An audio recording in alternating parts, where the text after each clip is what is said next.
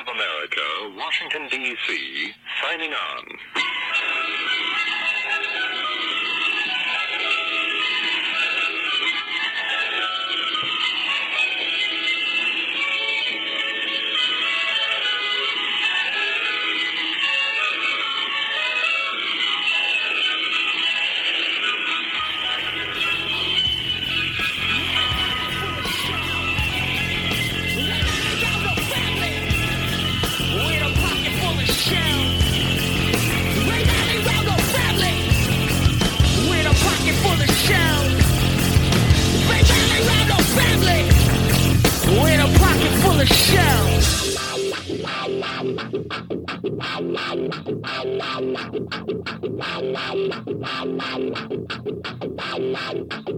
Hello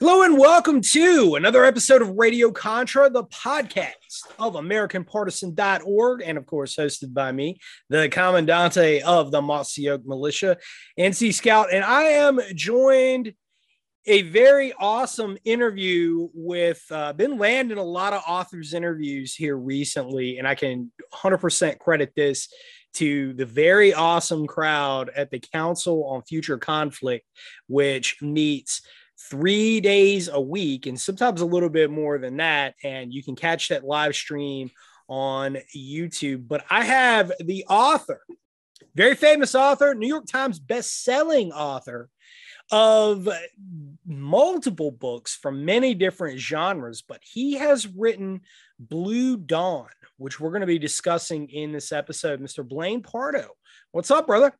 Hey, great to be here. Thanks for having me on. I always like talking a little bit of civil unrest in the United States. you know, looking over your resume as a writer, and seeing that you have covered all these different genres you've got science fiction in there you've got horror in there you've got crime thrillers in there and you you kind of jump into this you know crazy world of of prepper fiction of civil unrest fiction um, you know, we, we, I'm very close friends with uh, some of the authors and and uh, that, that, are pretty well known in this genre, and uh, have been on some of their podcasts and had them on mine. And uh, you know, guys like Glen Tate and uh, Angry American, uh, Chris Weatherman, um, you know, and, and having Colonel Mike Bennett on this morning, and Matt Bracken, you know, early on in, in the show's history, and so having having having all of you authors on is really uh, awesome for me because I get to experience you know where you're coming from and how you see things and really what drew you into this. So coming from a very different uh, background as an author what got you to, to paying attention to you know the the united states and what, what was your wake up call and your impetus to write Blue Dawn? Yeah, eh, what it really boiled down to is I, I think conservatives have a real hard time, or normal Americans, articulating what it would be if the progressives got everything they wanted. And yeah, I, I don't think we actually spell that out real well because it, it's a frightening thing. And so for years, I've been mulling around various scenarios to do a book about an, a second American Civil War. And when Trump became president, it became okay, now the door's open because I knew right off the bat uh, there was going to be a lot of tension and conflict, you know, with him being there. And God, I, I was proven right. Um, and, and I really took a look at it and said, how do I articulate this in a way that an average person who doesn't want to read like a nonfiction book, who wants to just be entertained, how can I tell a story that will get them to go, oh my God, this is this is actually possible. And, if it happens, this is what it would look like, and, and kind of get that visceral reaction from the reader. How could I do that? And I went back and forth with a lot of different scenarios. There were various chapters I created and sat on for years where I was like, I know this chapter, I want it in there, but I don't know who the characters are going to be yet or anything else and how it's all going to weave together. And especially as we got closer to the 2020 era, you know, 2019, I was like, okay, I could see what was going on with the election. And I said, okay, you know what? Now is the time to do this. And I wrote the book prior to the election. So it would actually went to the publisher and stuff middle of the summer. But I really kind of laid out a scenario where right off the bat, you know, how this would unfold if the progressives got everything they wanted. And it becomes a totalitarian state where they lock up conservatives or anybody who doesn't agree with them in social quarantine camps. They turn Antifa loose as an army of brown shirts called social enforcement. Um, you know, they tear apart the American flag, they do away with the national anthem, they, you know, complete indoctrination system. They invoke reparations as a reward system for kind of social awards, which we're seeing out of China and we're starting to see now in the investment community.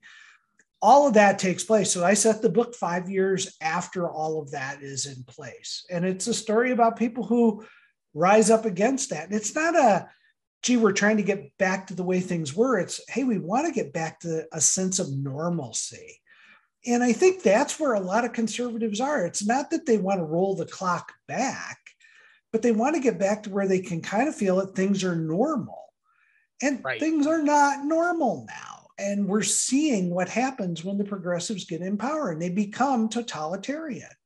I, I saw the president of our country get up and say, look, if you're in favor of making America great again, you are a threat to the American democracy. You are a domestic terrorist, is what he was essentially saying.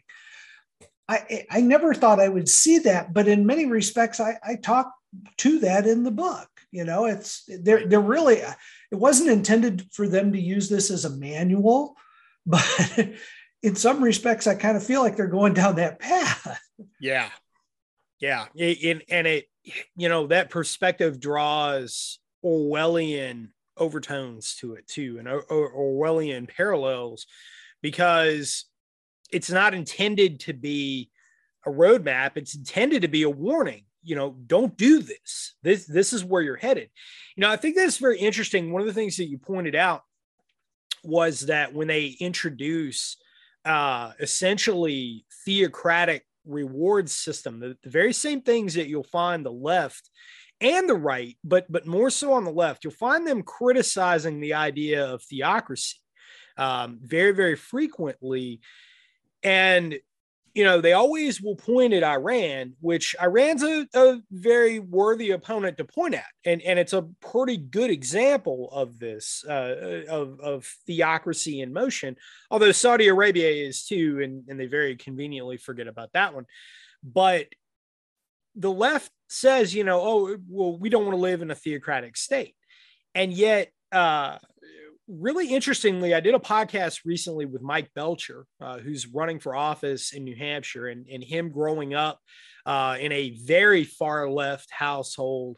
Um, both of his parents were dyed in the wool communists, and he himself was a uh, environmental activist before he kind of woke up and realized, you know, he had been so deeply indoctrinated into the stuff that he realized that uh, it unto itself is a type of religion. And he comes at at his he he kind of came to conservatism with that perspective understanding it, wait a minute they, this is the religion of the left marxism is the religion of the left Maoism is the religion of the left. Frankfurt School is the religion of the left. And they absolutely will follow the same model if the people do not wake up. This is exactly what they're going to do. And there is very little difference between totalitarianism in China versus Iran versus what we are seeing the, the growing menace of it here domestically in the United States. So I think you pointing that out is succinct uh, very succinct and incredibly relevant and necessary today. Well, the way I tackle it in the book is, you know, we've seen it already with all these cries of let's tax the churches. Okay. That's the starting point of this. And by the time you see it in the book, it's five years after the progressives have overthrown the government. And they can't have other voices be the moral voice for the people. That's why you've seen all these attacks with the abortion issue on the Catholic Church. They don't want someone else to be there offering moral guidance to the people. They want the state to offer moral guidance. That's your, the only place you should be able to go for your morality is to the government. So I tackle it very directly. I have a priest character in there who, who you know is part of all this and is a target and has seen his church decimated under this type of regime. But yeah, they they cannot have an alternate voice. You can't have somebody else saying, and that's why the attacks on the American family are so prevalent right now. They don't want the American parents to have a say over their children. They want the schools to have a say because they control them. They want the government to have a say over what the kids think, etc. Yeah, people say it's indoctrination, but it's really a matter about control and it's control of the morals and values of the nation. And that's something I really tried to weave into the book. You know, again, it's a piece of fiction, but it's got very close ties to the realities of how where they're going. I mean, these guys provide me material. I've already on book five right now of the series. So these guys keep feeding me new material because they keep coming up with stuff every day yeah, unfortunately, you're right, and and you know that's exactly where we're headed. You know, like it or not, if if anybody looks back five years, we look five years into the past. We look at the the very end of the Obama years, the Obama uh, the, eight years, al- almost a decade and we look at the the advent of the Trump presidency, the the rise of Trump. We look at where we were then. Now, you know, we we get into two years of the Biden administration. Right, we're we're approaching two years of this, and look at how far we've come in in in you know going down the road of of progressive hell essentially. Look at how quickly this stuff has happened and this has taken hold. People kind of you know the I, I don't like to use cliche analogies but the the frog boiling in the in, in the pot is very realistic and i think probably the the best analogy that that i can use in this example because that's exactly where we are and the water is beginning to hit that boiling point right now that you know, people are looking around and like, man, how in the world did we get here? Well, we got here because people were were content. Number one, they were, you know, maybe upset about this policy, that policy, but at the end of the day, is, is this the hill I'm going to die on? No, right? But all of a sudden, you're going to run out of hills to die on. You're, you know, well, you know, this, that, or the other, and I'm not but now we're reaching a point where people really are lashing back, where they've said, you know, ah, this is a bridge too far. You know, sexualizing children. I pointed this out a, a while back when I saw the reaction from the Department of Justice uh, under Merrick Garland, the reaction to uh, school board meetings of, of of parents going to school board meetings, and all of a sudden, oh, they're domestic terrorists, right? the language that came out of them out of the DOJ was purposefully extreme because they were trying to deter that. That is very scary to them, grassroots activity, because they're taking control. They're retaking that control, and it's a challenge to your authority, right? and so they know that that all politics begin at the local most level and they have a trickle up effect and that, that's something you know all of us uh, have, have been desperately trying to advocate to, to wake people up and it, it seems like it's finally taking effect um, but that's what it's going to take at least in my opinion what do you think it's going to take how do we get off of this wagon how, how do we do this and and speculate if we will if if you will how we're going to avoid bloodshed because I I don't think unfortunately we will, but if we could, how we could avert that. Well, yeah, I think a lot of this is I, I put it akin to poking a bear. You know, when we saw the Biden speech a few weeks ago where he was labeling us as extremists for daring to believe that we America could be a great country. Um, when I saw that, I, I said, what he's trying to, and I told my wife this, I said, he's trying to get us to overreact. That's what he wants is he's told everybody we're radical, we're dangerous, we're a threat. January 6th, they hold up as some sort of banner. They think that's a 9 11 type thing, when in reality, it was this large protest slash trespassing event that took place. It wasn't, you know, there was no scenario where the government was going to be overthrown or anything else. Other, right. And if there was, they would have charged somebody with treason. They would have charged them you know, with, you know, an insurrection. Not a single person's been charged with that, but they're looking for us to overreact. So you want to avoid all of this. And that is we have to be the calm heads here and, and rein in kind of our radical groups that are out there that go, hey, let's load up our guns and go shoot things up you know, the other thing that's really going to have to take place is we have to grab more control over the media. And I don't think Elon Musk is any huge fan of conservatives, but you look at what he's already stirred the pot on with Twitter just by saying, look, we're just going to open the platform up and let people talk. And mm-hmm. immediately the reaction of all the Twitter users was, you can't do that. You can't allow free speech. They literally show their cards every single time. And that what they're trying to do as much as possible is provoke us to do something stupid. And we can't fall for that. We have to be smart. We have to know, okay, they're going to try to cheat at everything they do, be it polls, be it at the voting, you know, poll booths. They're going to try a lot of stuff, and we have to be vigilant and we have to be smart. It's always easy to cheat the first time it's really hard the second time because people are watching you. And that's going to play to our advantage, I think, in a couple weeks here. And I think it's going to play to our advantage, you know, in 2024. But we've got to be smart. We've got to be crafty and we've got to be vocal. And we can't be afraid. I see so many of these candidates who are unwilling to come out and say, I'm against critical race theory. Right. They won't say it because they're like, I, you know, I, and I talked to somebody at a local level in Culpeper County, Virginia, who said, Well, I can't do that. If I say that I'm against critical race theory, what am I going to say when I knock on the door of a black voter? You know, they're going to be mad at me. And I'm like, tell them where you stand. What good are your values if you don't articulate them and then you don't stand by them?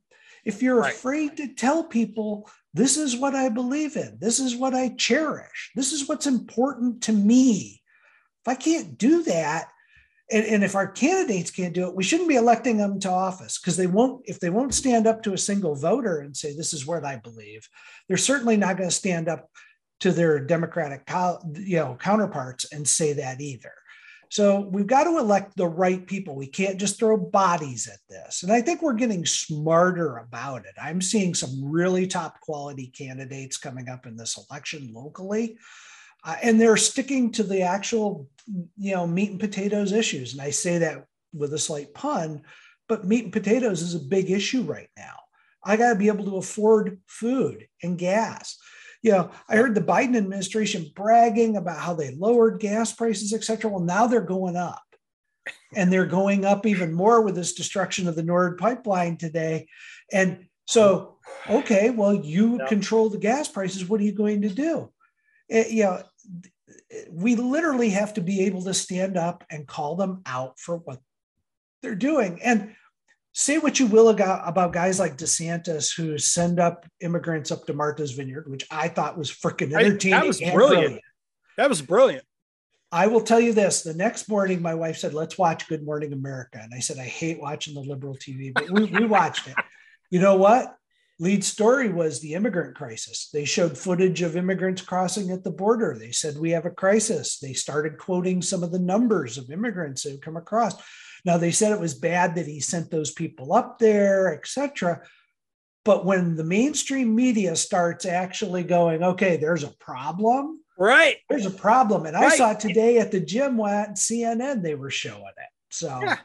Well, I mean, breaking it down, you know, they they sent 50 people, okay, 50 people to Martha's Vineyard. 50 people. Right? Martha's Vineyard is not a small place, okay? It, it- that that's not a small place.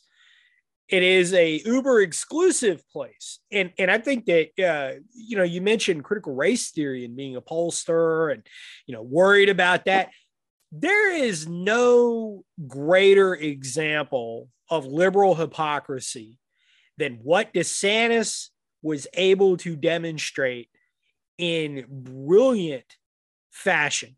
They had 50 people there and they used military force through the National Guard to remove those people. Not law enforcement, not their little friendly cops wearing their polos out there, probably aren't even armed because they have such a polite society, right? And and I'll go on and say it, they've got such a lily white society up there, right? Because they do. Uber exclusive, you know, this is the the embodiment of the 1%. And what do they do? They use military force. It's a perfect it- it's very ironic that a lot of the the uh, so-called Marxists on the left that are in the positions of power were so quick to defend this because this is very clearly exactly what Marx pointed out uh, in in the Communist Manifesto and and even more succinctly in Das Kapital. You know, and so there it is. There's a perfect example right there of the bourgeois not wanting the proletariat to encroach on their their little fiefdom that they've set aside for themselves. And that that's really what this is all about. That's what it all boils down to. That's what the poisoning of the education system boils down to. That's what you know the the absolute binary thought the critical race theory that's what it all boils down to. Because now if if the lower classes the masses so to speak are now focused on infighting they're not really focused on that top echelon those power elite. They're not really concentrating on them anymore because they're they're really more worried about fighting amongst themselves. Ah and see now if you disincentivize them from being able to open their own businesses from entrepreneurship now you have created status for yourself. And so those people are not going to make it. And when you dumb down the public education system incrementally over time. You know, they, they've dumbed down math, they've dumbed down handwriting. Kids aren't aren't required to learn cursive anymore in, in elementary school. You know, so they're coming out of they're, they're coming out of schools, you know, barely educated. The functional literacy rate is going down. And so you have a, a inverse relationship between functional literacy and the crime rate and we're seeing that. And then you have all the other toxins on top of that. You have uh, overprescription of, of SSRIs, overprescription of behavioral modification drugs that, that are amphetamine based. Um, you know, and all of these things are creating a toxic brew. You know, so it's it's absolutely brilliant what he did, and that's you're exactly right. It's putting it into perspective. Um, you know along those lines what are some of the other steps that you're seeing? We you know there, there's so much doom and gloom and and you're giving us a ray of hope. So what what's the next step in all this? You know as it's playing out right now for us i think what we've got to do is make sure that this the next few elections are fair and just. That they're never perfect. And, and and I resent the fact that the administration keeps saying this last election for the presidency was somehow this pristine event that was beyond question. There hasn't been one of those since the first election of George Washington, which was, and there was probably right. some some elbow bending back then too. But yeah, we we've got to be able to question things and not have people. If I listen to the radio here, and I live outside DC right now, I live in Fredericksburg, and you listen to the radio and they say, well, the last election, you know, people are pushing this false, disproven narrative that the election was fraudulent. And I'm like, how was it disproven? because I haven't seen anybody disprove it. I've seen courts not accept court cases on it, but it's it's not there. We've got to be willing to push back. We have to develop our own economies in many respects. Um, what I've learned, I got canceled um, because I wrote Blue Dawn and because I voiced my conservative beliefs. One of my science fiction publishers canceled me in favor of the stalker who I have a per- protective threat or a protective order against. This it was absolutely stupid. But what I found is there's a lot of conservatives out there who go who have contacted me and said, "Okay, fine, you can come write for us. We'll take you. You you're an established author. You've got a fan base that'll follow you. We want you to write for us. We don't care what your politics are, or we agree with them." And I found that community is out there. There is a parallel economy out there. And conservatives have to speak in two places, in my opinion the ballot box and with your wallet. And the wallet works. So when they come out and say, you know, oh, they're going to boycott Goya. Remember when they were do- the the progressives were going to boycott oh, Goya? Yeah. Goya sales went up 300%. Yep. That parallel economy exists right now and it's right in front of us. You have to seek it out. So spend your money with companies and and and corporations that you are comfortable with. I don't buy coke products. I don't. I don't like the way that they've decided to target white people in, within their company. I think it's wrong it, any it's the same thing it has nothing to do with being white it has the same thing as if they had targeted a black person or an Asian person or whatever. Right. I'm against that. You don't do that. So I buy Pepsi products. And, and I'm not saying Pepsi's better than Coke, but I'm not going to give Coke my money. I buy books from authors who I know who have the similar sets of beliefs I do. Now, I will read books by liberals as well, but I know up front what I'm getting into and I and I know what their politics are. If I choose to do that, that's how I spend my money. But I've been shifting a lot more of my spend over to conservative entities because that's the way you're going to change things. It's with your vote and your wallet. And that's how we will drive things to be changed in this country. Because these other companies that go with these woke agendas, they will go out of business at some point. You right. can't pander to the progressives and satisfy all their needs because they change their needs constantly. Their demands are never ending. They always have to have a target, they always have to have something they're going after. So, you know, let them destroy those companies that want to go down that path. Let them do it. Yeah, and I've noticed since the whole thing with Coke, for example, my wife and I noticed a lot of mom and pop restaurants have ditched Coke products and brought in Pepsi. That's that too. to work. And yeah. well, to your, to your last point there, you know, local local restaurants keep the biggest thing too is keep your money local as much as possible.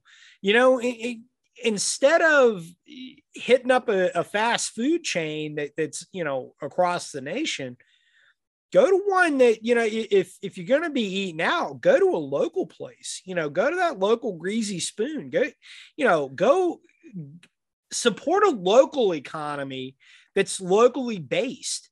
Um you know i do that. I you know I, I my parents really taught me the value of that when i was growing up and and growing up in a very rural mostly impoverished place. Um you know, it, part of that was out of necessity, um, but it, it was it, it, certainly left a lasting impact. Of you know, like like my mom will never, she will not step foot in Walmart. She will not do it. She would never go back when Kmart was a thing. She would never go in Kmart. She absolutely will not go in a Walmart. She's like, no, I, that's I, I'm gonna if I'm gonna shop somewhere, I'm going to go to somewhere that's locally owned. And that's, that has been her mantra. I mean, my dad was like that too. And um, that's, that's their thing. Um, you know, so it, it, it's keeping your money local and, and absolutely you hit them where it hurts. Yeah, Chick Fil A is, another perfect example of that. You know, not not to go too far down that rabbit hole, but Chick Fil A. I mean, Chick Fil A has been around for a long time. I mean, when I was growing up, um, you know, there I, I do remember one Chick Fil A um, in in uh, the the town closest to to the area that I grew up. They they had one, and nobody ever really went to it. It, it I mean, it was just kind of there, and then all of a sudden it became uh, when um, the owners of the company, you know, started getting outspoken about things. I think it, was towards the end of the Obama administration. All of a sudden, you know, it was like they they they end up having to put in express lanes at lunchtime and like this maze that you have to drive around the place and it because they've got so many people coming in there and and and that's insane to me i'm not even that big of a fan of their food i, I don't really don't eat fast food in general um, but that's just very interesting it, it's it's very interesting that it's it's all of these outshowings of, of support that are implicit it's like okay I recognize this is what I need to do and this is what I'm going to do. I might not, I, might not put it on a bumper sticker and I might not, uh, you know, openly advertise this. You know, we're, we're not all trying to be the Mike Lindells of the world, uh, but God bless him. I mean, I think he's awesome, but they, they're, you know, they're, they're taking that step you know, and, and it sounds like you, you found some good publishers that that are along those lines as well. It's not just publishers; it's businesses in general. The, yeah, yeah, the guys that run the Daily Wire got pissed at Harry's Razors and started their own razor company. Yeah. And I told my wife, I said, yeah, I, I was a Dollar Shave Club. I said, I'm subscribing to these guys because I know they have the same values, same beliefs I do. I'm if I'm going to spend my money, I had no problem with Dollar Shave Club, but I'm going to spend my money with the conservatives. And right, you know, everybody kind of laughed at his little commercial and, and what he did, but he had 56,000 people his first month buy into his system. Yeah. So those economies are out there. You just have to have the guts to go, you know, like you said, don't go to the fast food place, eat at mom and pop. Well, you know, don't support a company that doesn't support your values. Amen. Don't give in to them and go support the people that do. And if you do that, those people will be around when the dust settles because we're coming up on some really tough economic times. And, and I've been calling this for some time, but it's going to be brutal what we go through. And especially Europe this winter is going to be really brutal we're in for some tough economic times, and the companies that are going to be standing are the ones we take care of. Amen, brother. Amen. It, you know, hit the nail on the head. So, where can folks find you? Where can folks follow you? And most important, where can they support your work? You know, the easiest place to get a hold of me is Facebook, Twitter, etc. I'm still out there fighting the good fight. Um, you want to support me? Go buy my books. Just pull up my books on Amazon.com. Don't buy my BattleTech books because you know, hey, they canceled me. Uh, but look at my Blue Dawn books and and look at any of my other. I write true crime with my daughter. Uh, you know, whatever genre you want, I probably got it covered in some way. Go pick those books and have some fun with those. Amen, brother. I am looking forward to diving into Blue Dawn. I've got it on order right now. I got a lot of reading to do. I got a lot of reading to catch up on. But anyway, with that said, God bless you and yours. Thank you for being here with us this evening, folks. Get out there, support Blaine and everything that he is doing, and we take care of our own. God bless. Take care, and I'll talk to you again very, very soon. Sensi Scout out.